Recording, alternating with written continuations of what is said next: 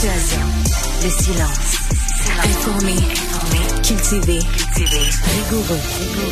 Pour savoir et comprendre. Mario Dumont.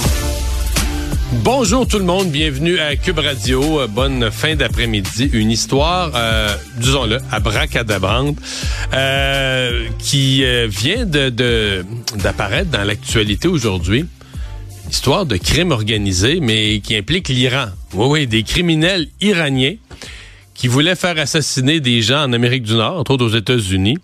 Euh, ben, auraient recruté, auraient passé par des Hells Angels. Est-ce que les Hells Angels ont à voir avec quiconque en Iran? Pas sûr.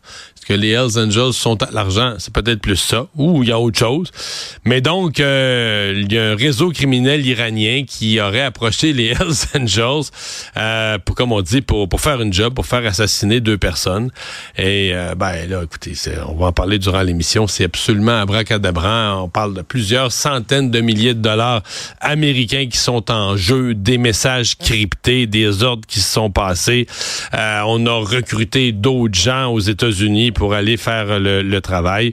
Donc, euh, c'est une enquête qui vient de qui vient de sortir. En fait, c'est une enquête qui est sortie via les, euh, les Américains, une enquête du FBI qui a été rendue publique aujourd'hui.